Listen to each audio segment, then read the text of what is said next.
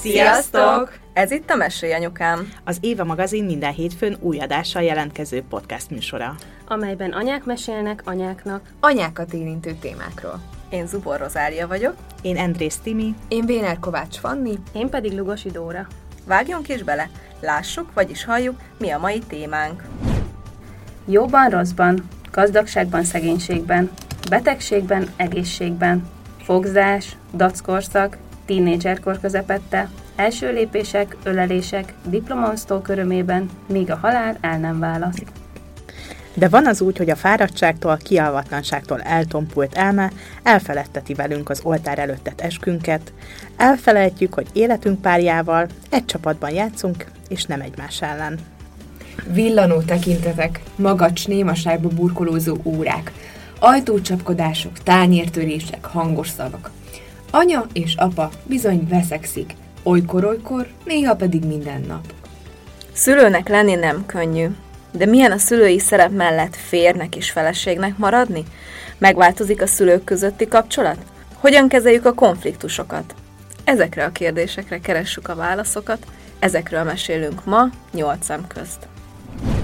Én tudom, hogy tök sok visszautasító jelet küldök neki, és ezért amúgy tök nagy csoda, hogy még mindig így hát így kitart a házasságunk, de hogy amúgy erre meg ő azt szokta néha mondani, hogy Hát lehet, hogy emiatt, emiatt jó a mi kapcsolatunk is, hogy emiatt van az, hogy 11 év után is még ugyanúgy tudunk egymásért rajongani, mert ő úgy érzi, hogy neki minden nap meg kell küzdenie, értem.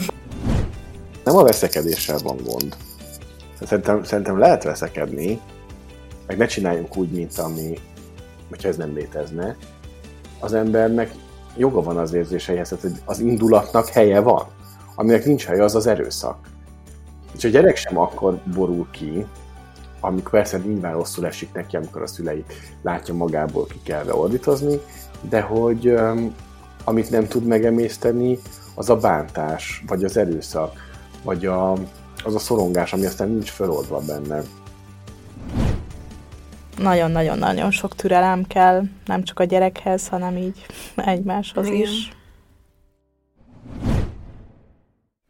Először is nagyon-nagyon bocsánat, és ne haragudjatok, mert hogy azzal kell kezdenem egy vallomással, hogy ezt az adást egyszer már felvettük, csak nem sikerült lementenem. Úgyhogy Ne kérj bocsánatot.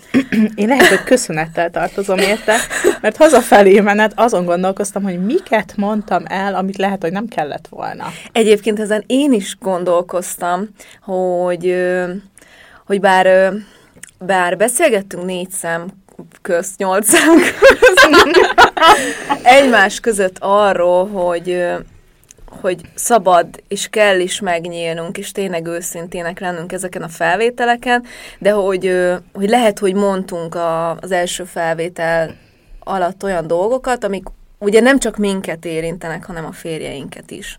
És hogy lehet, hogy nem kellett volna, ugyanis a, a mostani adásnak a témája az, hogy anya és apa is veszekszik, ö, és nagyon fontosnak gondoltuk, hogy erről beszéljünk, mert ez egy létező dolog, egy létező jelenség. Szerintem egy párkapcsolatban, ha nincs gyerek, akkor is idővel ahogy lehull a rózsaszínköd, nehezebb lesz, és sokkal jobban zavar, hogy nem hajtja le a WC ülőként, mint tíz éve, de, de hogy amikor gyerekek vannak, akkor az azért, amikor már egy gyerek van már, az is, de hogy minél több gyerek van, azért ez egy nagyon-nagyon új feladat, nagyon sok új kihívással, még több tanulással, és azért ez biztos, hogy mindannyiunk párkapcsolatát, meg házasságát igen, csak próbára teszi. Úgyhogy hagyj kezdjem egy olyan kérdéssel, hogy ma ki milyen hangulatban ül itt? Mi a helyzet otthon? Miért nézel rám? A szemem sarkában látom, csak hogy rám nézel. Nem nézek senkire. A Dóri kezdje. Én, én nálunk, nálunk most minden oké, okay. de biztos vagyok benne, hogy azért egyébként, azért is, mert hogy én járok egy coachhoz, és baromi sok mindent megtudok magamról, meg a viselkedésemről, meg a mintáimról, és nálunk mindig azért van a veszekedés, nagy részt, mert én néha én elviselhetetlen vagyok, de hogy ezt így látom magamon kívülről is, és, és most, hogy járok ehhez a szakemberhez, vagy Mhm. segítőhöz, vagy hívjuk bárhogy, ö, így úgy érzem, hogy egy csomó szituációba feleslegesen mennék bele, mert tényleg csak az én agyam generálja. Úgyhogy nálunk most, most kicsit még át is fordult az egész, mert az áron még meg is dicsért valamelyik nap, hogy milyen ügyes voltam. Amikor egy olyan szituációba, amikor eddig mondjuk felhúztam magam, így tökre el tudtam engedni, úgyhogy nálunk minden okés. Én ö, ö, nálunk minden oké amúgy, de pont, pont az jutott az eszembe, hogy, hogy így kérdezted, hogy ki milyen hangulatban, és hogy mennyire nehéz a gyerekek számának a növekedésével, ugye így a, otthon a, a párkapcsolatot is, mint, tehát az anya-apa szerep mellett, mint férfinő megőrizni, hogy erre szerintem így nagyon-nagyon büszke voltam mindig is, hogy nekünk a gyerekek mellett mindig nagyon nagyon odafigyeltünk arra, hogy így, így tényleg ezeket a női, meg férfi szerepeinket így, így megéljük, tehát hogy elmenjünk randizni, ha nem tudunk elmenni randizni, akkor, akkor otthon csináljunk a gyerekek fektetés ideje után olyan programot, ami így, így összehoz minket, vagy beszélgessünk, és pont az van most, hogy úgy látszik, hogy most így a harmadik gyerekünkkel érkeztünk el abba a szakaszba, hogy egyre nehezebb megoldani, és hát most úgy néz ki, hogy az az együtt töltött időnk, hogy hogy így este leülünk sorozatot nézni, én 10 perc múlva alszok, a Tomi pedig miután én bealudtam, bekapcsolja a játékot, és akkor kosár meccsezik, mm. és akkor így éjfélkor felébreszt, hogy akkor menjünk fel, és akkor én tovább folytatom az alvást, mint egy fél hulla felmegyek, és akkor ennyi. És, és most mondta ő is nekem, hogy hú, hát, hogy így, hogy nagyon hiányzok neki, hogy otthonról dolgozik, meg elég sokat vagyok ugye otthon én is, és hogy, hogy így ott vagyunk egymás mellett, de, de nem úgy vagyunk ott, mint férfi meg nő, hanem mint, mint anya meg apa, akik csinálják ezt a darálós hétköznapokat, és hogy oké, okay, elvitted ezt az oviba, oké, okay, mi van a lányokkal, igen, hétvégén mennek Halloween buliba, stb. stb. De hogy amúgy így elmegyünk egymás mellett valahogy, és ez, ez most nagyon nehéz, és ez most így nagyon hiányzik amúgy nekem is. Meg így én saját magamnak is így a kapcsolatunkból. De aztán meg, hát biztos fog ez változni, és így próbálunk most már így odafigyelni rá. Hát azt nem tudom, hogy hogy fogom tudni megakadályozni, ne aludjak el este, de vala, vala tehát er, hát energiát kell belefektetni mindenképpen. Úgyhogy nálunk ez van. És ez a szituáció, ez így a, a veszekedéseitekre, vagy így a fesz, feszültségekben így megmutatkozik? Nem, pont ez az, hogy annyira annyi, olyanok vagyunk egymás mellett most, mint két, hát jól összeszokott barát, és ezért így nem is nagyon veszekszünk, mert hogy még már még azt mondom, hogy ha veszekednénk, akkor még az is jobb lenne, uh-huh. mert hogy akkor, akkor, akkor van bennünk annyi szikra most ebben a jelenlegi helyzetben, hogy veszekszünk. De nem veszekszünk, hanem mint két tényleg ilyen jól működő, régóta összeszokott páros, így, így csináljuk a dolgunkat, és hogy ö, még a veszekedés is hiányzik most.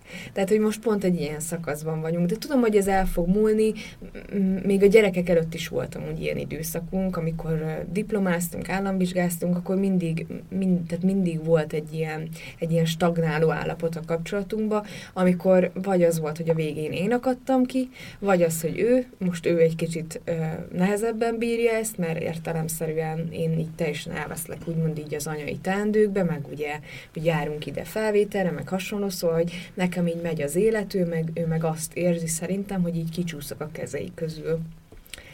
Úgyhogy nekünk most ez a nehéz, nem a veszekedések. Értem. Nálatok, Timi, mi a helyzet? Hát, tudjátok lányok, hogy én mindig szoktam ilyen asztrológiával, csillagállással, holdállással előjönni így ö, időről időre, és ö, az a helyzet, hogy ö, jelenleg elég ilyen nehéz időszakban vagyunk, ö, mindannyian, így, mint emberiség, a, a csillagok nem könnyítik meg a dolgunkat, és azt olvastam, hogy most évvége fele olyan nehézségek jönnek majd, ami az életünknek a leggyengébb pontja, ami így megoldásra vár. Úgyhogy hát ez a mi kapcsolatunkban igencsak megmutatkozik, hogy mi a leggyengébb pont az életünkben, hogy mind, mind kéne drasztikusan változtatni. Amikor szülők lettünk, akkor akkor megbeszéltük, hogy a gyerekek a legelsők, és magunk elé és a kapcsolatunk elé rakjuk a szülőségünket, és nagyon ritkán járunk el randizni otthonról. Az otthoni randikba tökéletesen működünk, már szerintem lehet, hogy ebből írok majd egy cikket, Rozi, hogy hogyan randízzunk otthon, mert ezt már tökére fejlesztettem, ezeket a módszereket de hogy lehet, hogy ez most már kevés így négy év után, és lehet, hogy így kezdünk ebbe így elveszni, mert rengeteget veszekszünk. Rengeteget, meg kinyitjuk a szemünket, és már vita van, úgyhogy ez az utóbbi hetekben ez nálunk így a hangulatunkra eléggé rányomja a bélyegét, úgyhogy mi most nem vagyunk jól. Egyébként ez tök fontos, és talán az első felvételén el is mond, olvastam, ha jól emlékszem, de most is el akarom mondani, hogy, hogy én olvastam erről egy ilyen kutatást, ö, vagy cikket, vagy nem, nem is tudom már mi volt, mindegy lényegtelen, hogy, hogy sokkal, tehát hogy fontos, hogy, hogy igenis a párkapcsolatunk és a férjünk, a párunk legyen az első helyen, és nem a gyerek, mert, mert a család az olyan, mint egy ház, és, és mi vagyunk az alap, apa és anya. Mm. És hogyha az alap nem működik, akkor utána a falak, az emeletek összeomlanak. Na hát igen, tisztában vagyunk ezzel.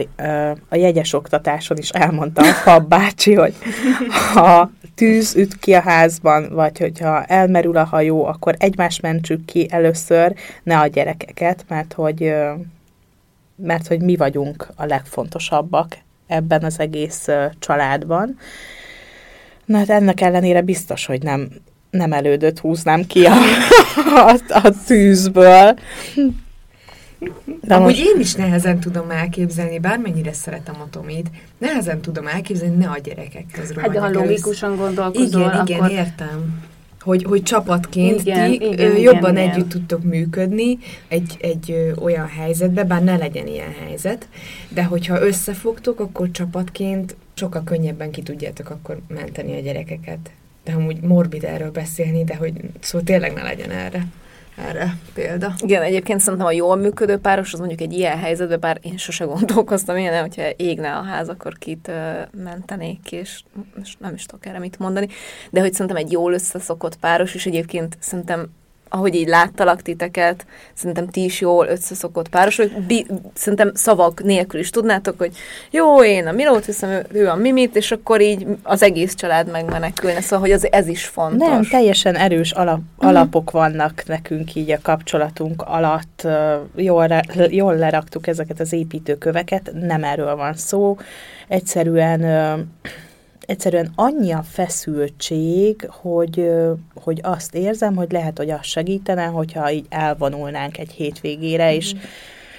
és lehet, hogy nem is beszélgetnénk egyébként, csak olvasnánk egymás mellett, vagy kikapcsolna az agyunk, de hogy a múlt heti két héttel ezelőtti felvételen, ezt még nem mondtam el, mm. mert azóta jött ez a felismerésem, hogy, hogy akkor lehet, hogy, hogy ez segítene rajta, hát nem tudom, sok a feszültség, sok a munka, úgyhogy, úgyhogy gyakran hallják a hangunkat a szomszédok mostanában. Uh-huh. Ez, amit a Fanni is mondott, tök igaz, hogy úgy az ember elmegy egymás mellett. Mm.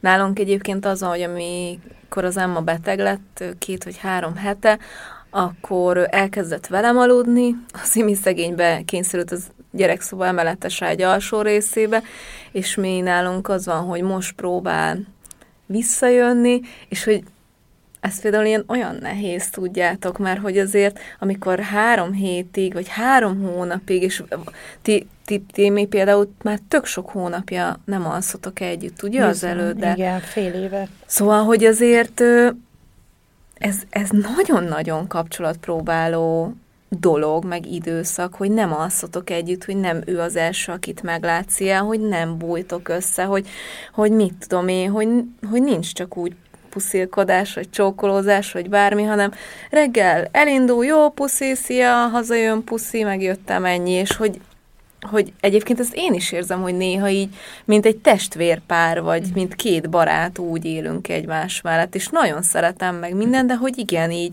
így el tud tűnni az a szikra. Én ebben azt vettem észre, legalábbis így magunkból kiindulva, hogy hogy amikor ilyen húzósabb heteink vannak, és egyikünk se arra figyel, hogy most a másiknak adjon bármi figyelmet, vagy, vagy, vagy tényleg együtt legyünk, akár intim formában is, mert én úgy gondolom, hogy az is egy házasságnak nagyon fontos alapja. És uh, ugye ezt, ahogy már megbeszéltük, az els, uh, második adás volt a a szexes? Igen, igen, igen. Uh, hogy, hogy az tényleg nagyon sokat tud számítani, és gyerekek mellett elég nehéz összehozni, hogy hogy így rá kell magát venni az emberre. Nem, tehát rá kell venned magadat arra, hogy figyeljél a másikra, és ne csak a gyerekeiddel foglalkozzál, mert tényleg annyi teendő van a gyerekek körül, akár egy van, akár három, akár négy, akár több, hogy, hogy egyszerűen tényleg elfelejted, hogy a párod, aki amúgy minden nap ö, ott van melletted, a jobb kezed, viszi a gyereket, hozza a gyereket, ö, tényleg mindenben segít, hogy, hogy ő is ugyanúgy egy tehát érző ember, szüksége van arra, hogy őt is megölelt. Például nálunk most ez nagyon kijön, ugye, hogy a, a zsombi, ugye kisfiú, és hogy így a Tominak most először van olyan, hogy mintha egy vetétársa uh-huh. lenne. Imádják, szeretik egymást, tényleg nagyon jó látni, öröm látni, hogy mennyire kezdenek így össze szokott uh-huh. párossá válni, tehát hogy ez az apa-fia kapcsolat szerintem nagyon szépen alakul de hogy azért más az, amikor ugye én, én a zombival együtt vagyok, és ugye a, a Tomi néha így mondja is, hogy... De ez így... ki, kimondásra kerül, vagy ezt te érzed így? Hát nem mondja így ki konkrétan, de vannak ilyen fél mondatok, hogy, hogy így, igen. Mint ahogy néha uh, tehát ezt is nagyon sokszor elmondtam, hogy én soha nem voltam féltékeny arra, hogy a Tominak a lányokkal sokkal szorosabb volt a kapcsolata egészen picikorútól fogva, mert hogy tök természetesnek vettem, hogy ugye ö, lányaink vannak, hát ez a ki, kiért rajongjanak, hát az apjukért, tök természetes. Viszont az utóbbi időben, mióta ugye velem elég embert próbáló a kapcsolatunk így a lányokkal, hogy néha azért szokott rosszul esni, hogy apa így, apa úgy, imádlak, szeretlek, és akkor érzem ezt a, ezt a feszültséget magamban, hogy, hogy amit talán a Tomi érezhet így a zsombival, hogy ezek nem olyan dolgok, amiket így direkt generál magának az ember, hanem úgy azért mégiscsak így megfordul, főleg, főleg így, amikor keveset tudtok együtt lenni, és mondjuk reggel felkeltek mondjuk fél órával korábban, mielőtt a gyerekek felkelnének, és akkor na, akkor összebújjunk, vagy ilyesmi, és akkor pont amikor mondjuk már így kezdenétek élvezni az egész dolgot, akkor az egyik felsír, vagy felkel, és akkor az olyan, hogy akkor jó, akkor megint a gyerekek. És így, na, nem tudom, értetek-e, hogy mire akarok így utalni, hogy, hogy, hogy nálunk tényleg most érzem azt, hogy így a három gyerek mellett, hogy egyre nehezebb így összeegyeztetni ezt, hogy, hogy akkor legyen. Még kettő mellett azt mondom, hogy oké, okay, mert hogy ugye lányok egyidősek voltak, ha elmentek a mamához, akkor mind a ketten mentek, és most meg ugye nem, mert a kicsi ő, ő mindig velünk van, vagy velem van, rajtam van. Beném akar bújni, szóval, hogy így... Nekem volt egy ismerősöm, aki hajnali egy órakor szexelt a férjével mert hogy nekik is három gyerekük volt, és mondta, hogy egyszerűen nem volt na, a nap folyamán más időpont, amikor nyugodtan egymásnak tudtak volna esni, akkor minden gyerek éppen pont jó mélyen aludt, és csak akkor. És hogy ezt azért hozom be, mert hogy, hogy nálunk például most, hogy állapotos vagyok, az első két hónapban én gondolni se bírtam az együttlétre, mert hogy egyszerűen mindentől is rossz szó voltam, meg, meg ugye, hogy nem bírok kávét inni, állandóan a békassága alatt van a vérnyomásom, alszom, vagy alszok, vagy hányok kb. így ebből, tehát az elmúlt nyolc hetem, és hogy így én például érzem, hogy az iminél az egy ilyen feszültség, hogy hogy ő, ő nem kapja meg azt a szexmennyiséget, mondjuk, amihez ő hozzászokott, vagy amit ő igényel. És például szerintem ez, ez alapjába véve férfi és köz, nő között egy nagyon fontos dolog, hogy, hogy én mondjuk el vagyok, amikor nem vagyok terhes, akkor is egy uh-huh. ideig szex nélkül, e, ölelgetéssel, együttléttel, egy vacsival, vagy egy, vagy, vagy egy mozival, de a férfinak meg kell. És akkor egy idő után, tudjátok, így látom, hogy, hogy, hogy jó, akkor este megint bealudtam, és akkor látom, hogy úgy csapkod, hogy jó, megint bealudtál, ma se lesz semmi, és akkor megint eltelik egy-két nap, hogy, hogy akkor jobban haragszik azért, mert mit tudom én, elfogyott otthon a sajt, és nem szóltam, hogy elfogyott otthon a sajt, miközben ő mondjuk több sajtot teszik, és ugyanabból a hűtőből veszik ki, és ő is látja. És akkor ezt ebből eredetezteted?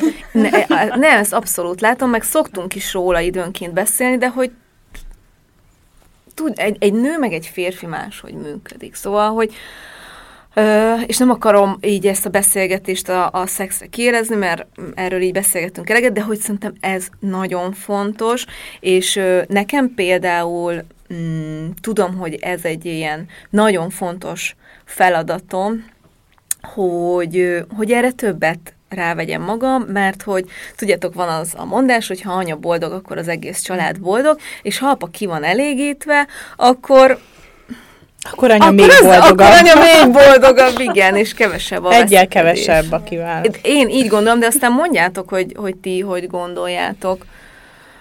Lehet, hogy én nálunk, dimenziál nálunk teljesen, tehát hogy nálunk igen, vannak ezek a feszült helyzetek, amiben szerintem ez is benne van, de nálunk inkább azért, mert én világéletemben olyan nő voltam, vagyok, és ez a gyerekekkel se változott meg, aki így nem annyira igényli ezt az ölelgetést, meg, meg uh, pusziakodást. Tehát, hogy vannak uh, pillanatok, amikor így nagyon-nagyon bújós tudok én is lenni, de nálunk nagyon sokszor a Tomi igényli inkább, hogy, hogy így uh, ilyen kis bújós cica lenni, legyek, ami nem vagyok, mert hogy... Uh, Ezt tök durva mi is ilyenek. tehát, hogy én, én nem tudok ilyen lenni, úgyhogy nálunk ezek a, ezek a férfi-női szerepek ebből a szempontból egy kicsit fel mm. vannak cserélődve, vagyis inkább nem is azt mondom, hogy fel vannak cserélődve, hanem hogy máshol van a, a, a mérleg nyelve, inkább ezt mondanám. Tehát, hogy uh, Tomi nagyon igényli a, a testkontaktus, és nem csak a szexről van szó, hanem az érintés, az ölelés, a ja. csókolózás, nekem meg ehhez kell egy, egy hangulat. És én nem tudok úgy, úgy adni magamból, hogyha tudom, hogy 10 perc múlva felkelnek a gyerekek, ha tudom, hogy még el kell mosogatnom, hogy még 8 millió e-mailt meg kell írnom, tehát én, én nekem kell az, hogy, és nálunk is ez amúgy ez este, meg a hajnal, az a nyugalmi állapot, amikor én teljesen ki tudok kapcsolni, és azt látom, hogyha hogyha nincs meg ez a, tehát hogy a, őt nagyon frusztrálja az, hogyha ő szeretne um, hát szeretetet kapni, na. Tehát, hogy bármilyen formát, és szerintem az iminél is, is uh, lehet, hogy, hogy ez van. Biztos. Tehát, hogy nem, nem is kell kis, kisarkítani ezt az együttlétre, de hogy, hogy vannak olyan férfiak, akik annyira uh, szeretnek tényleg így, így érintkezni, hogyha nem kapják ezt meg, akkor akkor nekik az ilyen, ilyen stressz, tehát emelkedik tőle a stressz szintjük. És, és én is azt szoktam látni, hogy, hogy nálunk a Tomi nagyon nehezen mondja ezt el, hogyha, hogyha ő is szeretne tehát, hogyha csak azt szeretné, hogy megöleljem. Nagyon sokszor van az is, hogy visszautasítom, és nem azért, mert nem szeretem, vagy nem kívánom, vagy nem tartom őt férfiasnak, de hogy nagyon sokszor akkor jön oda, amikor én mondjuk szempillaspirálozok, és akkor jön, és hátulról átölel, és akkor rá, mondjuk például ma reggel is ráförmettem, hogy, hogy nehogy megöleljél, mert kiszúrom a szememet. Vagy éppen elindulok pisilni, és tudom, hogy már a gyerekek miatt nem jutottam el háromszor vécére, és már végre nyílt a terep, és mehetnék vécére, és akkor ő oda jön, és akkor ölelkezzünk. De és akkor mondom neki, nem, most elmegyek vécére, vagy elindulok végre a mosásban hagyott ruhákért, amit már ugye a Dóri is háromszor ott hagyott volna.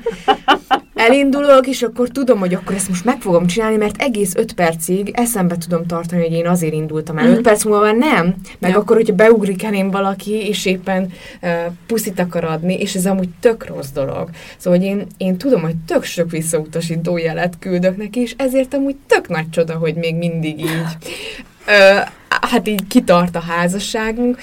Ö, de hogy amúgy erre meg ő azt szokta néha mondani, hogy Hát lehet, hogy emiatt, emiatt jó a mi kapcsolatunk, és hogy emiatt van az, hogy 11 év után is még ugyanúgy tudunk egymásért rajongani, mert ő úgy érzi, hogy neki minden nap meg kell küzdenie, értem.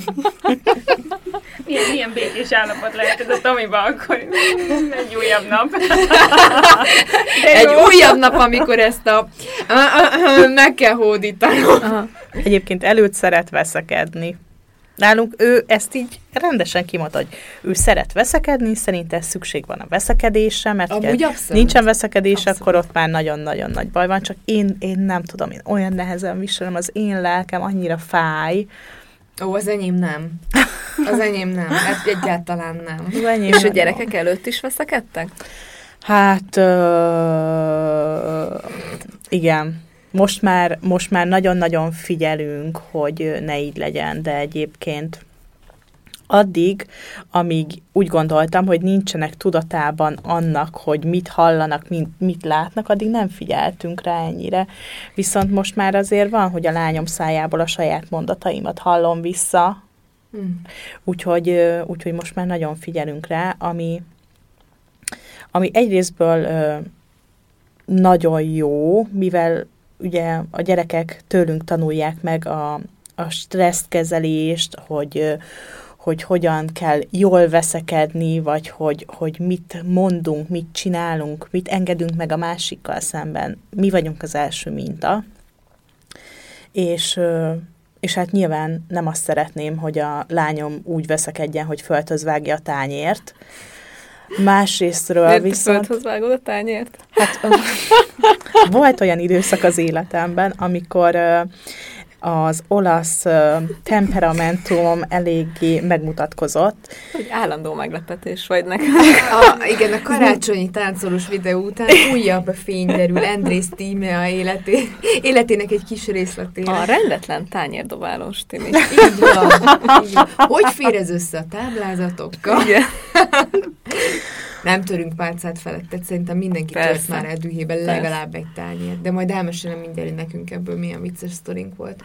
Most már nem emlékszem, hogy hol tartottam gondolatban, de ö, mindjárt Hogy Meg Az olasz tanulja. Mindjárt meg, igen, hogy tőlünk tanulja, és hogy ö, tök jó, hogy visszafogjuk magunkat. Igen, viszont ö, baromi nehéz, hogy ö, amikor benne vagyunk egy vitában, és én nekem vissza kell magam fogni, hogy én most azt nem mondjam ki, Igen. és bennem marad az a stressz, bennem marad az a feszültség, amit nem adhatok ki, és amikor este elalszanak a gyerekek, és újra elővenném a témát, akkor az már nem úgy jön ki, Mhm. mint ahogy gondolom, hogy ki kellene jönni, hogy megértse, hogy mi volt a probléma ezzel vagy azzal, hanem nyilván akkor átdolgozom magamban, és akkor ez sok esetben jó lehet, hogy már egy kicsit finomított verziót kap belőle, de de na, azt gondolom, hogy így valahogy így akkor kéne kijönnie, mert hogy akkor, akkor jót mondanék, vagy jókat mondanék. Értitek, hogy ezt hogy Igen, gondolom? én is ugyanígy vagyok. Szóval volt, Ja. hogy, volt, hogy veszekedtünk a gyerekek előtt, igen, de most már, hogy ilyen nagy értelmes lányunk van, most már, most már kevésbé szabad. Ti Dóri veszekedtek a gyerekek Igen. előtt? Bár ö, mi összességében szerintem az Áronnal keveset veszekszünk, bár hogyha ezt tőle kérdeznénk meg, akkor azt mondaná, hogy fú, hát, fú, hát ennyit veszekedni, mert hogy az Áron, a, Áron azt mondta, hogy akkor, akkor érzi jól magát, ha béke van körülötte. De is mondtam, hogy de nem lehet mindig béke, nem érted meg, hogy nem lehet mindig béke, mert hogy általában én vagyok az, aki ezeket kirobbantja. Ö, most nagyon magamra. Nem, az áron is kiszokta robbantani, belőlem a veszekedért néket. És ö, igen, egy csomószor volt, hogy jó, nem csomószor. egy párszor volt, hogy veszekedtünk a, a Martinék előtt, ö, és az a baj, hogy nálunk ezek a veszekedések, ezek úgy néznek ki, hogy én ordítok, mint a sakál. Szóval, hogy ilyen artikulálatlanul üvöltök, meg ajtót csapkodok, szóval olyan vagyok, mint egy 16 éves tinédzser, akit nem ért meg az anyja, és tudom, hogy egyszerűen nagyon rossz példát mutatok, és utána az szokott számomra a valamilyen szintű feloldozás lenni, hogy én utána leülök a Martinnal, és Mm. akkor megbeszélem, mm-hmm. és Mhm. akkor mondom, hogy attól függetlenül, hogy kiabálok, még nagyon szeretem az apukádat, téged is nagyon szeretlek, attól függetlenül, hogy kiabálok, mondjuk, hogyha esetleg vele kiabálok néha, ugyebár, bár soha nem csinálunk ilyet. Ö, szóval, hogy nekem az mindig egy ilyen tök nagy feloldozás, hogy akkor vele utána megbeszéljük, az, á- tehát, hogy az Áron, én, meg a Martin megbeszéljük, hogy akkor hát most anyának vannak hormonjai, apa meg a békére törekszik, és hát ez, ez a kettő mellett nem feltétlenül fér meg. Ö, De egyébként ti, Igen. ha, ugye jól tudom, hogy ti jártok is ö, hát most nem. uh-huh. Ö, ilyen terápiára. Párterápiára igen, de hogy abszolút olyan ö, szándékkal, vagy olyan, ö, tehát hogy én úgy gondolom, hogy párterápiára akkor érdemes menni, amikor még, még veszekedtek, még, még, még vannak ö, elsimítatlan szálak, nem akkor, amikor már ilyen nagy közöny van a két ember között, és akkor na jó, hát akkor menjünk el párterápiára, mert hogy én ezen abszolút úgy gondolom, hogy azért fontos egy ilyen párterápia, nem csak azért, hogy mondjuk a kapcsolatot helyrehoz, mert szerintem a mi kapcsolatunk nincs, nincs tehát hogy abszolút jól vagyunk az Áronnal, viszont az, hogy egy csomó minden olyat megtudsz a másikról, meg magadról egy ilyen foglalkozáson, vagy nem is tudom, amit egyébként nem biztos, hogy ő kimondana, nem biztos, hogy én ezt így megkérdezném, és mindig egy ilyen egyrészt önismeret magamnak, hogy, hogy így ott vagyunk ketten, és akkor, hogy, hogy én ebbe a szituációba, hogyha ott van egy harmadik fél, akkor hogy reagálok, plusz az, hogy az Áronról megtudok egy csomó minden olyan dolgot, amit, amit ő egyébként így nem mondanak ki, mert hát nem, nem arról van szó, hogy, tehát, hogy nem mondanák ki, mert egyszerűen én nem úgy kérdezek rá, és ö, szerintem ez, tehát, hogy én ezt ilyen receptre írnám amúgy. Mindenkinek, és tudom, hogy Magyarországon nagyon nem divatos pszichológushoz, meg sehova se járni, mert hogy azt gondoljuk, hogy csak a, a A konkrét Bete- betegséggel. Igen, konkrét igen. betegséggel megyünk pszichológushoz. Én ennek tökre ellene vagyok. Én jártam pszichológushoz, kineziológushoz, mindenféle szakemberhez, mert úgy érzem, hogy engem az mozdít előre, hogyha egy kívülálló segít nekem abba, hogy megismerjem önmagam, és szerintem ez a ez egy ilyen, mondjuk egy párterápiánál ugyanez van, hogy nem akkor megyek el, amikor már mindennek vége, hanem akkor, amikor még, még benne vagyunk, és, és fel lehet ezt fogni egy programnak is. Igen, Tehát nem úgy, hogy most úristen, megyünk az orvoshoz, aki majd meggyógyít minket, hanem megyünk egyet beszélgetni, és két órán keresztül csak magunkkal foglalkozunk, nem nézzük a telefonunkat, nem nézzük azt, hogy jött-e e-mail, mit kell feladni, nem tudom én, ki kell takarítani, hanem akkor csak az áron van, meg csak én. Hát én a múltkori adásban elmeséltem, ugye, um, hogy nekünk volt egy olyan időszakunk, így a lányok egy éves korától, hát majdnem a három éves korukig, amikor így, hát ilyen nagyon-nagyon kilátástalannak tűnt az, hogy mi, mi együtt fogjuk folytatni, mert sok minden volt, nagyon sok minden volt, külső és belső feszültségforrás is volt akkor az életünkben, és egyszerűen azt éreztük, hogy ezzel nem tudunk megküzdeni. Tehát, hogy már olyan szinten ö, eltávolodtunk emiatt egymástól. Olyan volt, mint hogyha az egyikünk franciául beszélt volna, a másikunk meg németül, és így egyáltalán nem értettük meg egymást, és hát úgy nézett ki egy, egy hetünk, hogy a Tomi elment reggel dolgozni, én otthon maradtam a lányokkal, és már általában mielőtt hazaért volna, már telefonon elkezdtünk veszekedni, és mikor hazaért, akkor meg így, így tényleg, de hogy így na- nagyon, nagyon durván így. Így ö, kiabáltunk, csapkodtunk, és, ö, és nem tudtuk, hogy, hogy hogy tudnánk megoldani, és emlékszem, hogy, ö, hogy volt egy pont, amikor ö, egyik hajnalba ugyanígy egy veszekedésünk végén már így kibu, hát így teljesen ilyen kiborul, kiborulva, meg kifulladva, mind a kiabáláson, mind a síráson túl, így azt mondta nekem, hogy, hogy ő úgy gondolja, hogy ez, ez az egész helyzet akkor fog valamennyire megszűnni, vagy mérséklődni, hogyha ő elköltözik. És mondtam neki, hogy hogy igen, úgy gondolom, tehát, hogy én, én nem azért mentem hozzá, hogy én elváljak. Tehát, hogy, hogy ha, hogyha mi elválnánk, akkor az az én életemben azt hiszem, hogy az egyik legnagyobb kudarc lenne. Mert én tényleg azért mentem hozzá, mert nagyon szeretem, úgy gondolom, hogy ő, ő az én társam, és, és az, hogy, hogy nem tudjuk megoldani a problémát, vagy a problémánkat, és ezt ugye akkoriban a gyerekeink is látták, bár remélem, hogy nem fogtak fel nagyon sokat belőle, vagy legalábbis el fogják felejteni, mert bennünk amúgy egy nagyon nagy lelkismeretfudalás van ezzel kapcsolatban, hogy nekik az, az, az a két év kb. az erről szólt, hogy apa meg anya veszekszik, és akkor ültünk ott hajnalba a kanapén, és mondtam neki, hogy igen, én is úgy érzem, hogy, hogy külön kellene lennünk ahhoz, hogy megszűnjön ez, ez a probléma, bár így utólag tudom, hogy nem. Tehát, hogy nem lett volna az megoldás.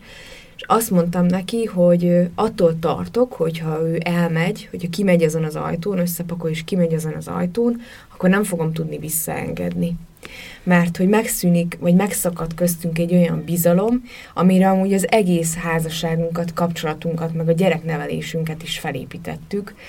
És és akkor mondtam, hogy mi lenne, hogyha elmennénk mi is egy ilyen, hát ilyen tanácsadásra, párkapcsolati tanácsadás, ahol egy, egy hölgy, meg egy, egy, egy férfi szakember, tehát hogy mind a két fél, felet ugye képviselje, leült velünk szembe, és akkor így, így elkezdtünk beszélgetni, hogy, hogy mit érzek én, ő mit érez, és hirtelen olyan volt, mint hogyha így így tényleg mind a ketten megint így magyarul beszélnénk, és elkezdtük volna megérteni a másikat, és ezen felül, hogy így segítettek kikopozni, hogy melyikünkben miért van stressz, és mi okozza ezt a problémát, és ő is, meg én is miért tudjuk ezt vagy hogyan tudjuk ezt feldolgozni saját magunkban is, meg hogyan tudjuk ezt kommunikálni, adtak olyan feladatokat nekünk, hogy otthon ö, tudjunk szépen lépésenként haladni egymás felé.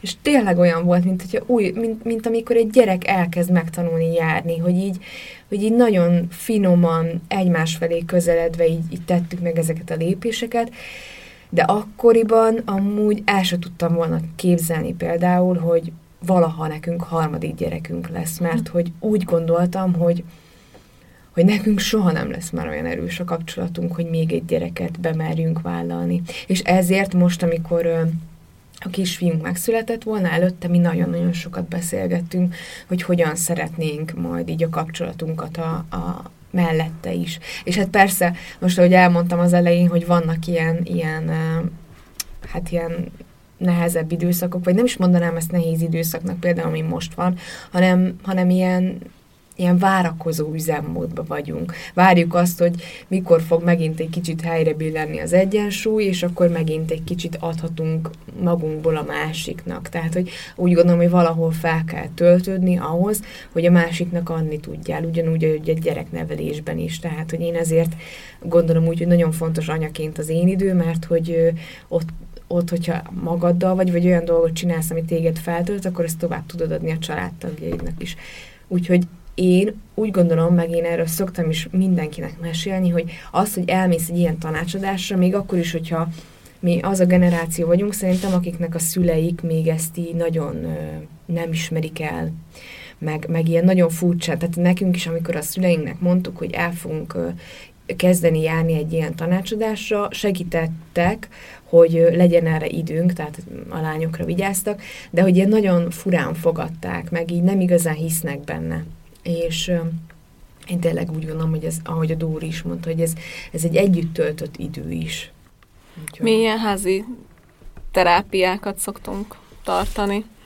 Kiülünk a konyhába, vagy amikor nyáron jó idő volt, kiültünk az erkére, és pont ebből adódóan is, hogy ugye elmegyünk egymás mellett, akkor így az úgy szokott látszódni, hogy akkor így leülünk, és akkor beszélgetünk három-négy órát, és akkor mindenki elmondja minden sérelmét, megbeszéljük, magunkba szállunk, mert hogy szerintem ilyenkor tök fontos azt látni, nem csak mindig a másikat szapulni, hanem igen, beismerni, jó, ezt igazad van, ezt elcsesztem, és ezen változtatni kell, és nálunk ez, ez ilyen egy-két havonta kell, meg, meg, meg szoktuk csinálni, hogy így kibeszéljük magunkból, ez tök fontos.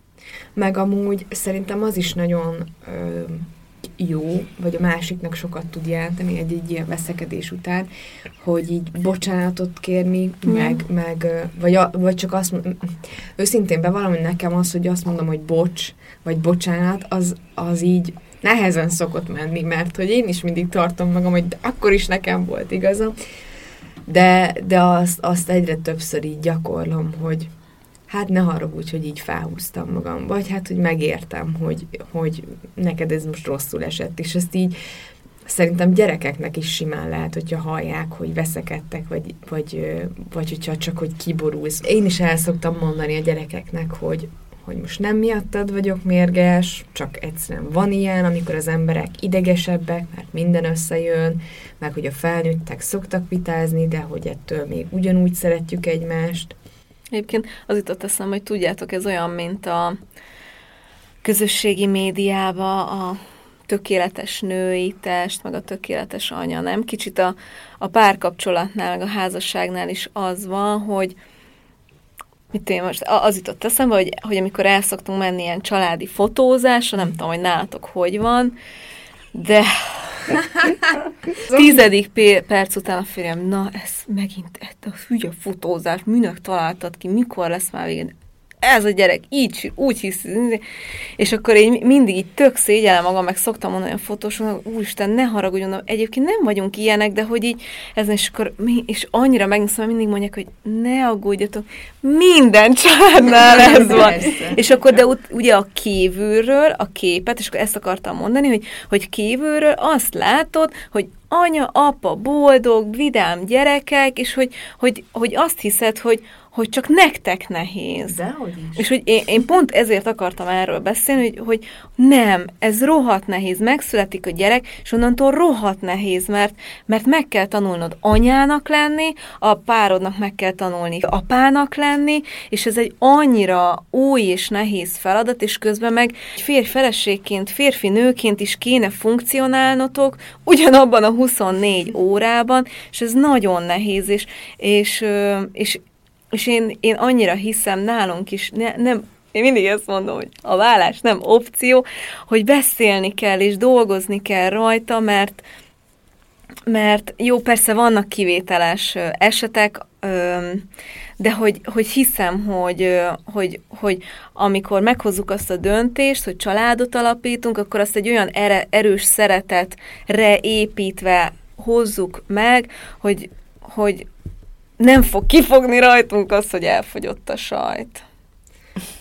Igen, és egyébként az van, hogy amikor te anya leszel, akkor ö, te is megváltozol, és magadat is újra meg kell ismerni, Igen. mert olyan dolgok jönnek elő Igen. belőled, ami azelőtt soha életedben, akár viselkedés, akár gondolkozás, és ez az apukákkal is ugyanígy van. Amikor apa lesz, kapsz egy új embert, Igen. és te eddig ismerted őt, barátodként, szerelmetként, aztán férjedként, és akkor most megismersz egy apukát, aki megint egy teljesen új, új személyiség, jegyeket kap, és ő is megismeri újra önmagát, úgyhogy igen, ez nagyon nehéz. És egyébként nálunk minden gyerek után, amikor megszületnek a gyerekek, akkor nagyjából egy fél év múlva jön ki ez elődön, hogy hogy itt most valami, megváltozott benne, és akkor erre ő így ráeszmél, úgyhogy neki az, az az időszak mindig egy picit nehezebb.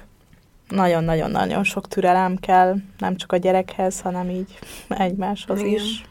Nem tudom, hogy láttátok-e, így Facebookon szokott futni egy ilyen ö, internetes bölcsesség, hogy egy tanító mondja a tanítványának, hogy amikor veszekszenek az emberek, akkor azért, azért kiabálnak egymásnak, mert hogy a lelkek eltávolodnak egymástól, és hangosabban kell beszélni, hogy a másik meghalljon minket. Hogy azt gondolom, hogy, hogy mondhatjuk hangosan, de közben azt tudjuk, hogy, hogy a másik az ott van, és lehet, hogy csak te látod, hogy, hogy távolabb van, de igazából, igazából ugyanúgy fogja a kezedet. Ja. Köszönöm megint, lányok, a beszélgetést. Mi is köszönjük. Sziasztok! Sziasztok! Sziasztok! De most négyen mi kibeszéltük ezt az apa anya veszekszik témát, de úgy éreztük, hogy, hogy nem fair és nem teljes akkor, hogyha, hogyha nem szólal meg a témába egy apuka. És azt beszéltük, hogy ki is legyen ez az apuka, ki legyen ez a férj, aki, aki hitelesen tudja képviselni a férfiakat és az apukákat, és rögtön mindannyiunknak Vadas János, a nagybetűs kispapa coach jutott eszünkbe, úgyhogy itt is van velem János, akinek nagyon szépen köszönjük ezúton is, hogy elfogadta a meghívást. Sziasztok! Én köszönöm a meghívást, és köszöntök mindenkit, aki hallgatja ezt az adást. Szia, Rotti! Hát szia! Kezdjük rögtön azzal, te ugye nagyon-nagyon sok férfivel és apával dolgozol együtt, hogyha jól tudom, akkor az ügyfeleidnek a többsége, vagy hogy mindenki ö, édesapa, és mesélj már nekem, légy szíves erről, hogy, hogy ti a másik oldalon ti is érzitek ezt, hogy azért, amikor megszületik egy baba, amikor bővül a család, akkor, akkor ott azért valami más lesz, akkor bár ez egy őrületesen nagy boldogság, de azért ott apa és anya között nagy változások vannak, és ez, ez kérlek erősíts meg, hogy nem csak nekünk egy új feladat, és nem csak nekünk nehéz, hanem azért ezzel ti is megküzdötök ott belül.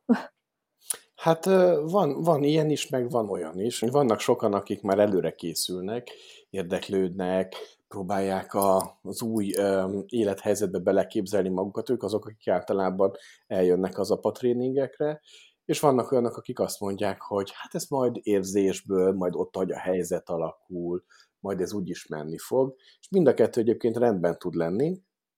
Van, akiben pont a gyermek megérkezése triggereli, vagy indítja be az apává válás folyamatát, olyan is van, akinek mondjuk három gyerek kell ahhoz, hogy beleérjen az apa szerepbe, de azt mindig el szoktam mondani, hogy a gyerek születésével apa is születik, meg anya is születik. Ez két teljesen új személyiség, amit ugyanúgy meg kell ismerni, mint egy vadi új embert, egy új barátot, egy új munkatársat, csak az ember nem tudja, hogy ez saját magával is megtörténik, hogy, a, hogy a, meg kell ismerni a saját magát, de senki ne aggódjon, hogy ha véletlenül valaki rossz szülőnek érzi magát, gondoljon arra, hogy még mindig sokkal jobb szülő, mint a Kuokka nevű kurtafarkú kenguru, aki ha meglát egy ragadozót, akkor oda dobja a csecsemőjét, úgyhogy... Jó hasonlat. Ö, igen, és, és nagyon nehéz rögtön helytállni a születés, meg a szülés után, mert hogy jó szülőnek is kell lenni hirtelen, tehát hogy Mondom ezt úgy, hogy hirtelen, hogy persze az embernek van egy élet, amíg fölkészül rá, és aztán minimum kilenc hónap, amikor ténylegesen tudja, hogy ez most el fog jönni ez az idő, és fel kell készülni, de hogy azért azt tudjuk, hogy amikor ott vagyunk, amikor ott a gyerek, akkor az teljesen más, és akkor mondom ezt, hogy, hogy jó szülőnek kell lenni, és ugyanúgy ö, valahogy meg kell tanulni jó párnak, jó partnernek lenni, és én említettem a lányoknak a beszélgetés során, hogy, hogy én olvastam egy kutatást arról, hogy, hogy fontosabb, hogy kell, hogy legyen a partnerünk, mint a gyerekünk, mert hogy a családnak az alapja, a fundamentuma a férfi és a nő apa és anya. Te például mit gondolsz erről? Ez tök, hogy ezt fölhozod, mert hogy van egy ilyen kulturális mém, amihez mindenki ragaszt, hogy jaj, a gyerek, hát a gyerek az érték, hát a gyerek az első, hát most mi nagyjából egy korosztály vagyunk, szerintem a te szüleidnél is ezek így elhangzottak, vagy én nem tudom, de az én szüleimnek a szájából ezek így a mondatok így, most, hogy nagyon sokat foglalkozom önismeret, ezek így hallom vissza a szüleim hangját, hogy a gyerek az első, Istenem, hát a mm. gyerek a legfontosabb érték. És hogy én úgy emlékszem, hogy a Popper Péter mondta, hogy pont ez a ez nyomorítja meg a társadalmainkat, vagy legalábbis a nyugat-európai típusút, hogy, hogy ez egy ilyen lehetetlen elvárás, vagy egy ilyen borzasztó békjó, hogy egy ilyen nagyon magasan pozícionált értéknek van ez tekintve, és valami olyan, mint az, amikor az ember üldözi az önmagától emelkedő plafont, hogy sose lehet elég jónak lenni, és pedig, pedig és te is úgy fogalmaztál, hogy rögtön jó szülőnek kell lennie. Honnan tudjuk, hogy mi az, hogy jó szülő, meg honnan, tehát, hogy, hogy így nem. Tehát ezt engedjük el.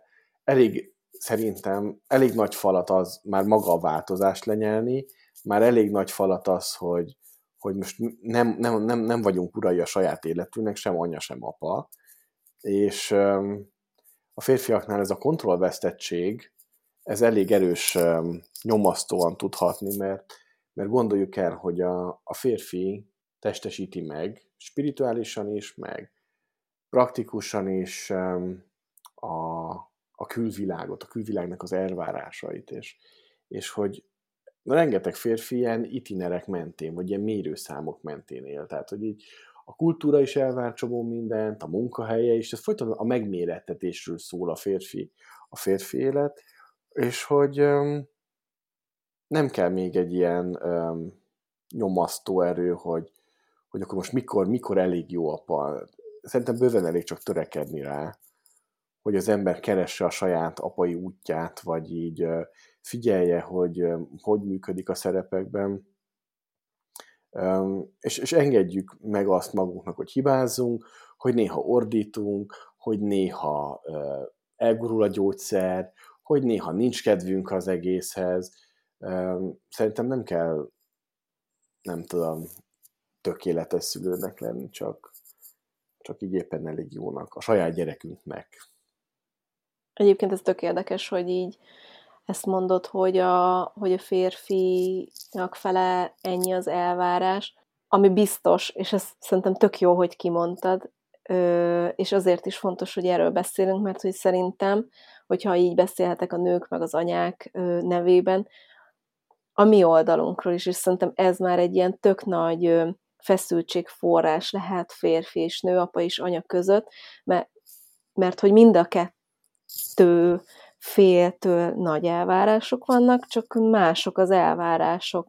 És hogy szerintem tök sok házasságban, párkapcsolatban az lehet a probléma, hogy a, a felek nem ülnek le, és beszélik meg, hogy oké, okay, engem az nyomaszt, hogy hogy most én vagyok a dolgozó fél, és engem cseszegelte a főnököm a munkahelyemen, és muszáj vagyok, nem tudom, 8 helyet 10 órát dolgozni, vagy 9-et, vagy tök mindegy, meg hétvégén is, mert én vagyok a pénzkereső, és ez nagyon nagy nyomás rajtam. Még a nőn nagyon nagy nyomás az, hogy de én nekem figyelnem kell arra, hogy nem tudom, fejleszem a gyereket, hogy a hozzátáplása jó haladjon, hogy a mozgásfejlődése jó haladjon, és hogy ez szerintem mind a kettő ugye nyilván a saját feladatát, meg elvárásait érzi a legfontosabbnak, és akkor ez például egy ilyen elég erős ütköző lehet, hogy nem ülnek le, és nem beszélik meg, hogy oké, okay, de semmi probléma, hogyha nem tudom, kicsit kevesebb pénzt hozol haza, mert meg fogjuk oldani, vagy persze, hogyha ebbe van úgy érzed, hogy szükséged van segítségre, akkor segítek, és akkor most nem tudom, én veszem át a fejlesztését a gyereknek, vagy én viszem külön órákra, hogy mint minden problémánál, ezeknél is tök fontos, hogy, hogy kommunikáljunk, hogy kibeszéljük, megbeszéljük ezeket a dolgokat. Most nagyon sok mindent mondtál, és nagyon sok minden megszólított ebből, amit felhozol. Mindegyikről egyenként szerintem adásokat lehetne átbeszélni. Igen. És én, és én ott, ott, ott csatlakoznék hozzád, hogy ugye vannak az elvárások, amik ugye, amik ugye standardok, és mindegy, hogy ez kulturális, politikai, családi, baráti, de hogy ezek standardok. És itt a standardságnak az alapvető problematikáját ragadjuk már meg, hiszen a, a standard az dehumanizál. Ez a, ez a miért nem tudsz normálisan viselkedni típusú mondatok egyébként uh-huh. jönnek a szülőknek a száján, apukáknak is, anyukáknak is. No de mi az, hogy normálisan? Tehát, hogy ezek a fajta standardok, amik ugye párosulnak az elvárásokhoz, azok bénítólag hatnak. És én nem gondolom, hogy, és én sem venném magamnak azt a bátorságot, hogy én most a kérdéseidre egy nagy generál vagy össztársadalmi választ adjak, hanem hogy tök fontos, hogy behozzuk az egyéni színeket, a változatosságot, a személyességet, hogy um, engedjük már meg magunknak is, meg, meg a szülőtársainknak is, meg férfinak és nőnek, hogy ezektől eltérjenek. Tehát mondok egy személyes példát, ugye én, az én eredeti végzettségem az tanár.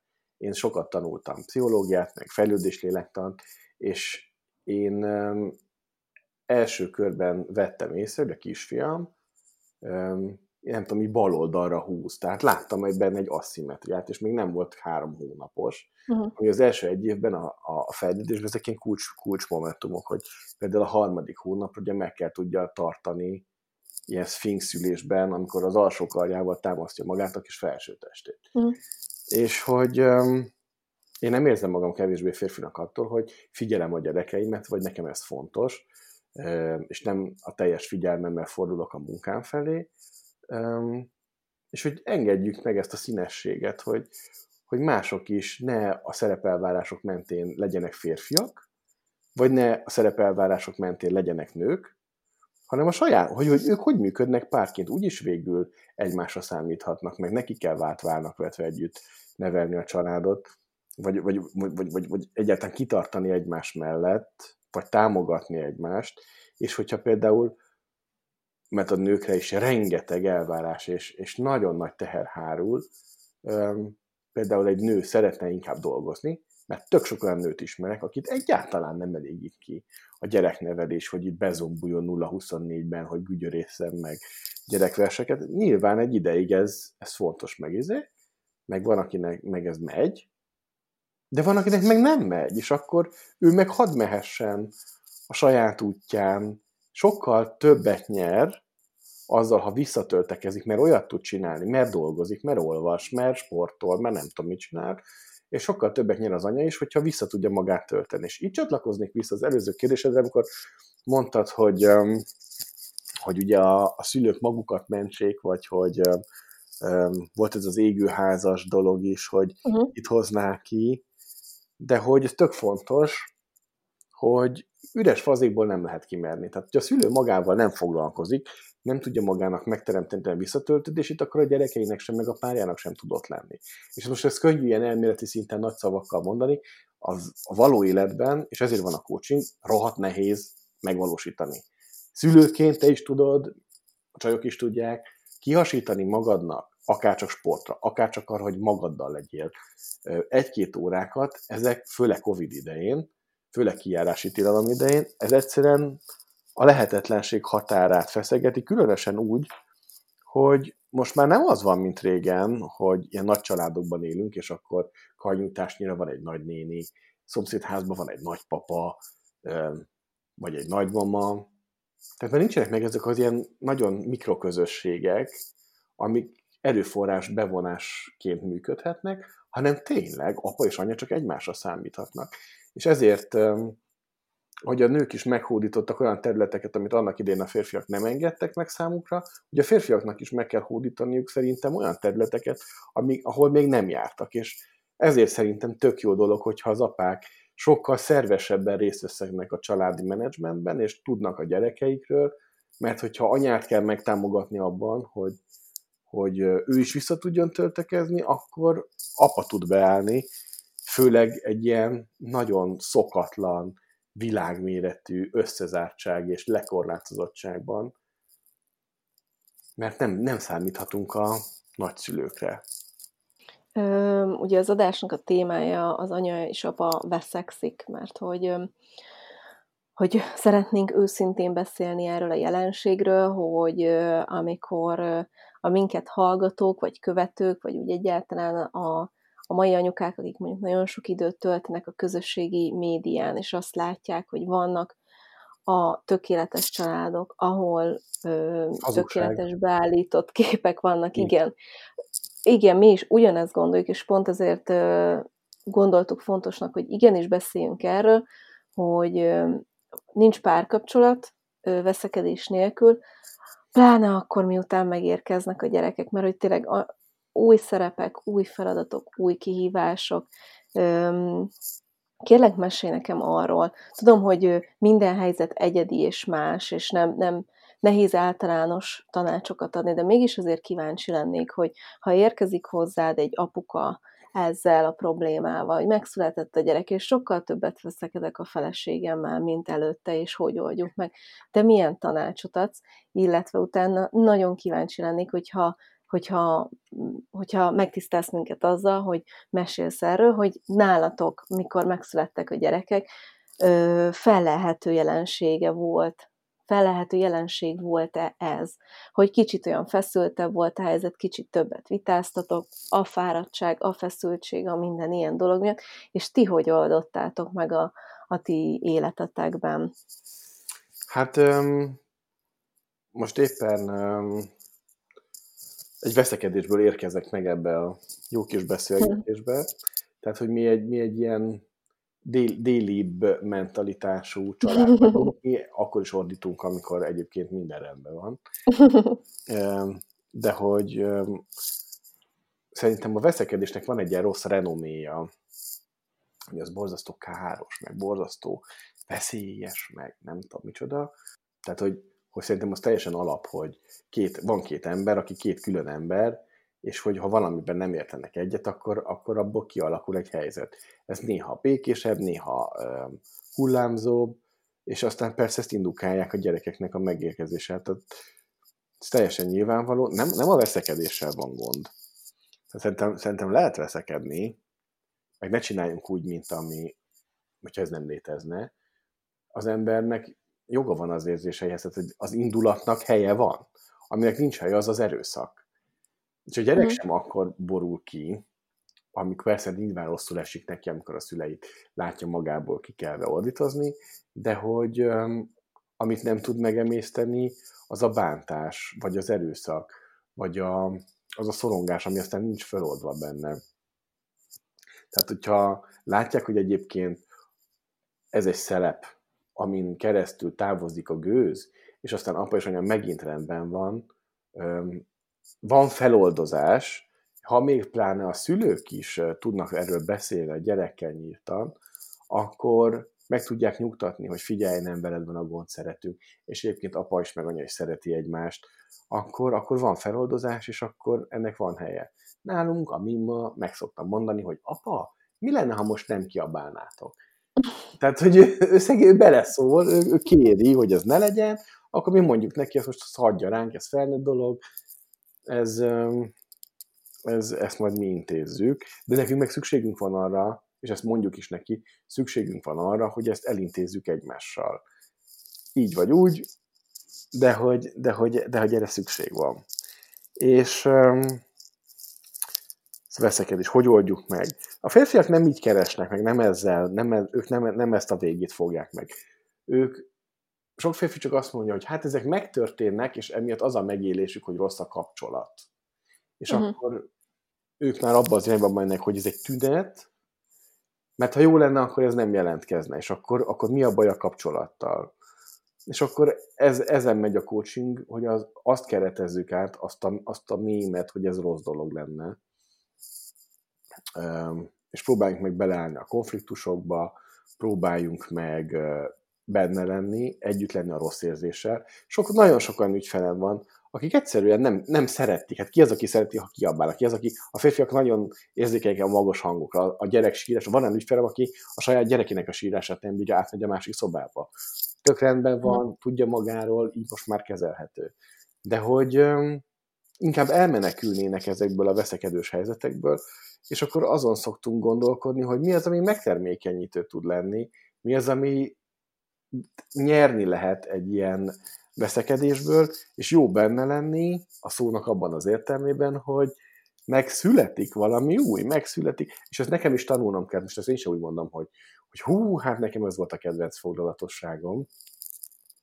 De volt olyan barátom, aki, aki menekült a, a veszekedések elől, most meg már ott van, hogy elfogyasztott négy-öt okos telefont, amit összetört, viszont kiváló minőségű lett a párkapcsolata. Nem a felesége pár hátán tört el a telefonokat, hanem, hanem csak oda vagdosta, de beleállt, ott volt, érzelmileg bevonódott, megértette, hogy miről szól ez a dolog, ő is bele tudta már tenni a sajátját, és ez, hogy benne, ez, ez a benne levés az ilyenfajta stresszben, vagy vitában, vagy veszekedésben, az nagyon termékeny tud lenni. És akkor mit gondolsz arról, hogy a gyerekek előtt lehet-e, szabad-e, ajánlott-e veszekedni? Hú, hát ez nagyon nehéz kérdés. Mi Waldorfosak vagyunk, és ugye ott az az alapszabály, hogy nem, nem az, hogy veszekedni nem lehet a gyerek fel, feje fölött, hanem olyan dolgokról beszélni sem, ami nem rá tartozik. Tehát uh-huh. nekünk elméletileg ebben nagyon szigorúnak kéne lenni, de hát nem, nem, nem, nem tudjuk megvalósítani, vagy nem mindig. Ez nem azt jelenti, hogy más ezt ne tudná, nekünk ebben még fejlődnünk kell.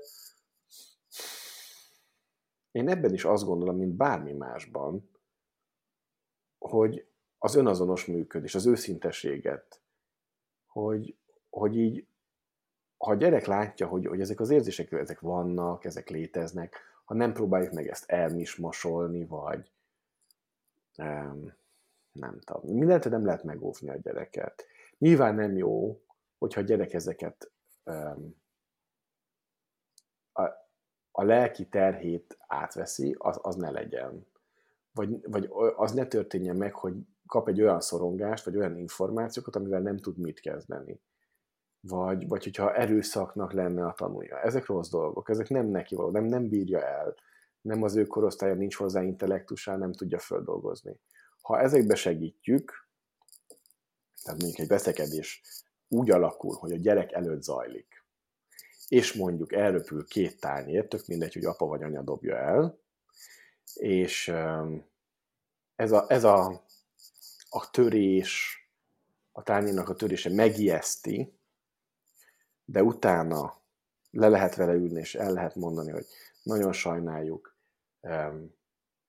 és szavakat adni a szájába, tanítani, hogy megtalálja, össze tudja párosítani a benne lévő érzést a szóval, megkérdezni, mit érez a testében, hogy összeszorul le a gyomra, kisebbnek érzi magát, fázik-e, melege van, sírhatnék, ha van, elszaladna, elbújna, um, adjunk neki szavakat, hogy el tudja mondani, mit érez, hogy uh-huh. mi ijesztette meg azt, hogy az a tányér az vepült, vagy hogy törött, vagy hogy ilyet még nem látott, és, és um, hogyha őt abba a helyzetbe hozzuk, hogy szabad neki elmondani a félelmét, ha mi is megosztjuk vele, hogy igen, még én se dobáltam tányért, és ez milyen, és, és én is, ne haragudj, és itt tök szégyellem magam, meg rosszul érzem magam emiatt, és nem akartam összetörni a tányért, és, és nem akartam fájdalmat okozni anyának, vagy anya nem akart fájdalmat okozni azzal, hogy ezt a tányért összetörte, akkor ő is meg fogja tanulni, hogy ezek kezelhetőek, és hogyha kimondja, hogyha figyeli a kis testérzeteit, um, ahogy szabad egy személyes példát mondani, az egyik gyerekünknek így, így szokott fájni a hasa, és akkor így most már tudja mondani, hogy, hogy nem tudja elen, így mondja, hogy nem tudom elengedni, és akkor megmondja, hogy mi az, amit nem uh-huh. tud elengedni, és ezért szorítja. És ez a szorítás a hasában is megjelenik. Uh-huh. És a kettőt most már össze tudja párosítani. És ez olyan szép, és így lassan föloldozást. Ettől még lehet, hogy egy szorongó alkat lesz, de lesz hozzá egy módszere, lesz hozzá szava, hogy egyáltalán alakba tudja formálni, legalább, legalább, ki tudja mondani, meg tudja formálni, mi, mi, mi az, ami lezajlik benne. És ha már ez megvan, ha már artikulálta a saját folyamatát, akkor, akkor már fog is tudni vele mit kezdeni. Igen. Nem tudok én mm. recepteket adni neked, Rózi. Nem. Hát, hogy, tehát, hogy, hogy most veszekedjünk egy gyerek előtt, vagy ne. Hát, aki erre tud, tud magának egy szabályt, vagy egy rutint felállítani, az egy nagyon ügyes ember. Figyelj, szerintem egyébként az is tök sokat számít, hogy hogy, hogy veszekszünk, hogy vitatkozunk a gyerek előtt. Tehát ö, lehet kultúráltan is vitatkozni, ö, lehet különböző szavakat használni. Ö, én személy szerint egyébként annak vagyok a híve, hogy, hogy, hogy lásson a gyerek ilyen folyamatot is, hogy ne, ne csak azt lássa, nem tudom, egész gyerekkorába, hogy hogy anya meg apa sose vitatkozott, de valami mégse oké, okay, mondjuk tudott köztük. Uh-huh. És akkor nem tudom, egyszer csak 14 éves, és anya és apa bejelenti, hogy válnak. És akkor hirtelen nem tudja összerakni, hogy hát de hogy, hát soha nem vitatkoztak. Igen. Szóval, hogy, hogy én valahogy így, mm, nem, mi szoktunk például a gyerekek előtt vitatkozni, és utána én is ezt szoktam csinálni, amit, amit most te is mondtál, hogyha úgy van, akkor utána oda megyek a Máté fiamhoz, és elmondom neki, hogy de ettől anya és apa szereti egymást, csak most valami nézeteltérésünk volt, és most ezt egy kicsit hangosabban beszéltük meg. De mert hogy ez, tehát hogy mert hogy a saját gyerekemmel is van, hogy vitatkozom, és akkor hozzá is utána a végén oda megyek, és azt mondom, hogy ne haragudj Mátékám, hogy felemeltem a hangodat veled, vagy anya ezt mondta, de most dühös vagyok, mert nem tudom, fáradt vagyok, vagy anyán sok van a munkahelyén, vagy, vagy nem tudom, két órája hisztisztek, mert már az ötödik féle vacsorát hozom be nektek, amit ti mondtatok, és a hatodikat kéritek, és mindenből egy falatot tettetek.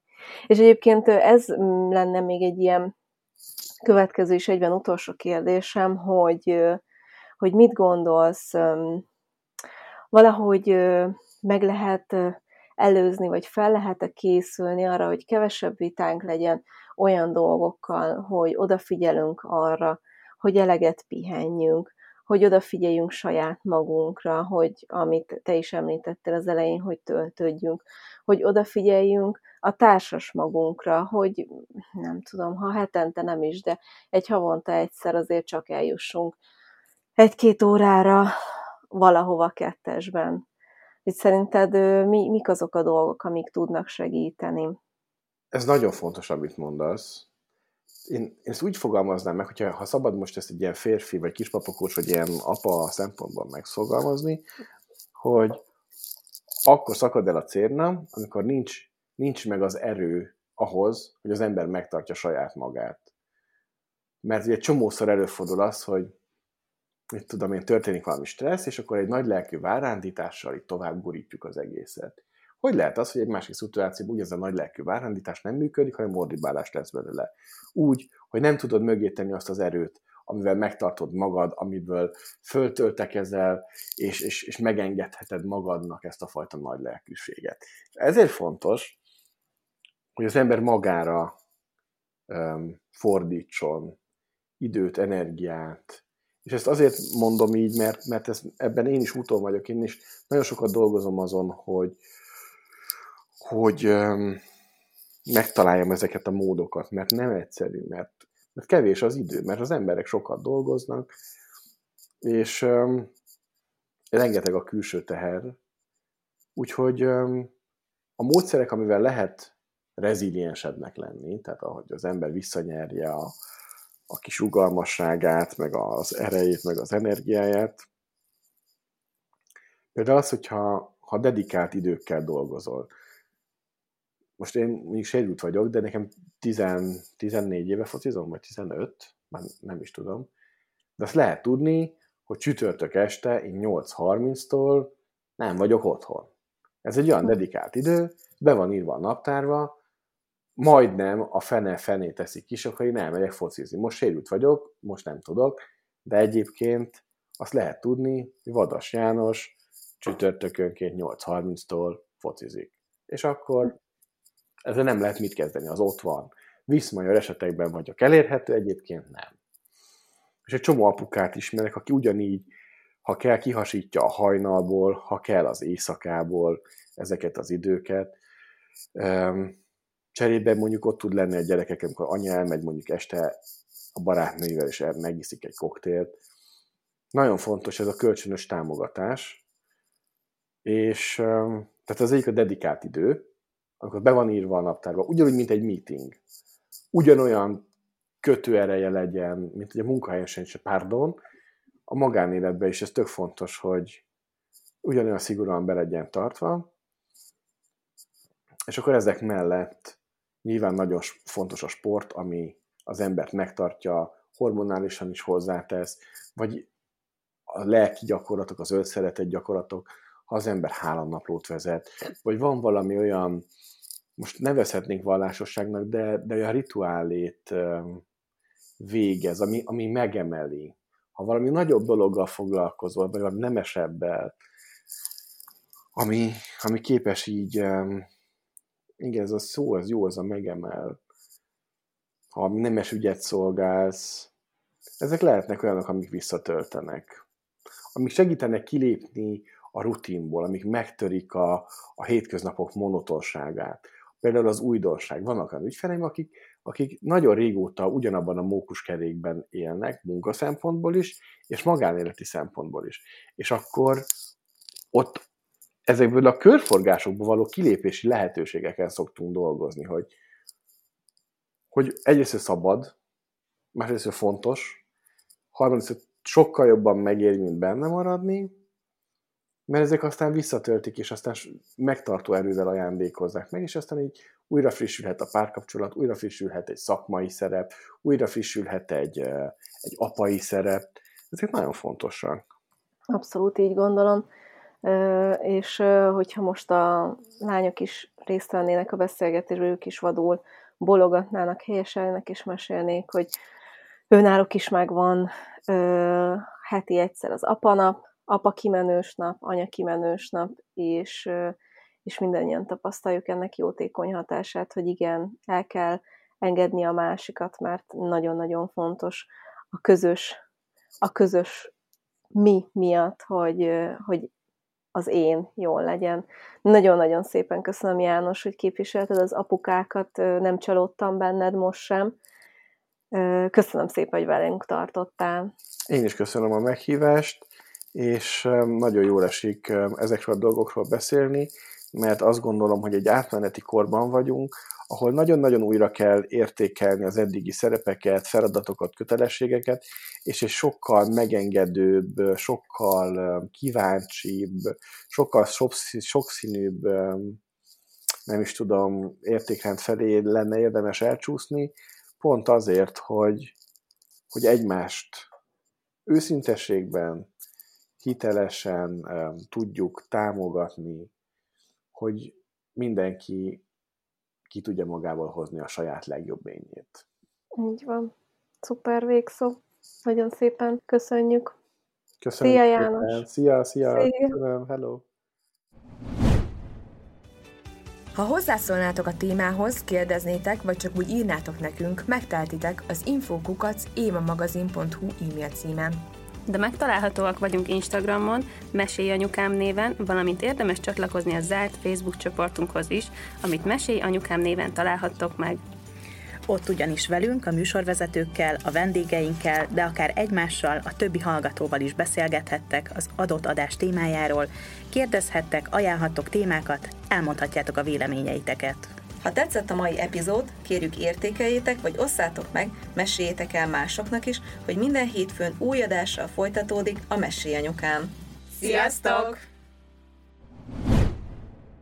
Ezekről mesélünk ma négy szem közt. Nyolc szem közt vagyunk.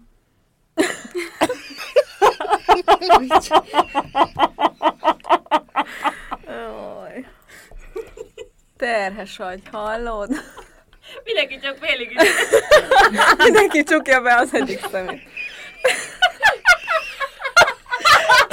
Akkor ez a Halloween-i kalóz kiadás. Na, még egyszer. Egyre, egyre jobbak lesznek ezek a felvételek. Hol bőgünk, hol meg amúgy röhögünk, mint a adalmák. Mint a skizofrének. Szóval.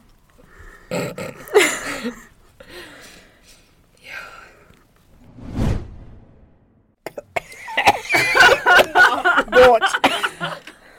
Félre nyeltem, hogy nem tudom. Még a halál el nem választ, ugye? Most esett le?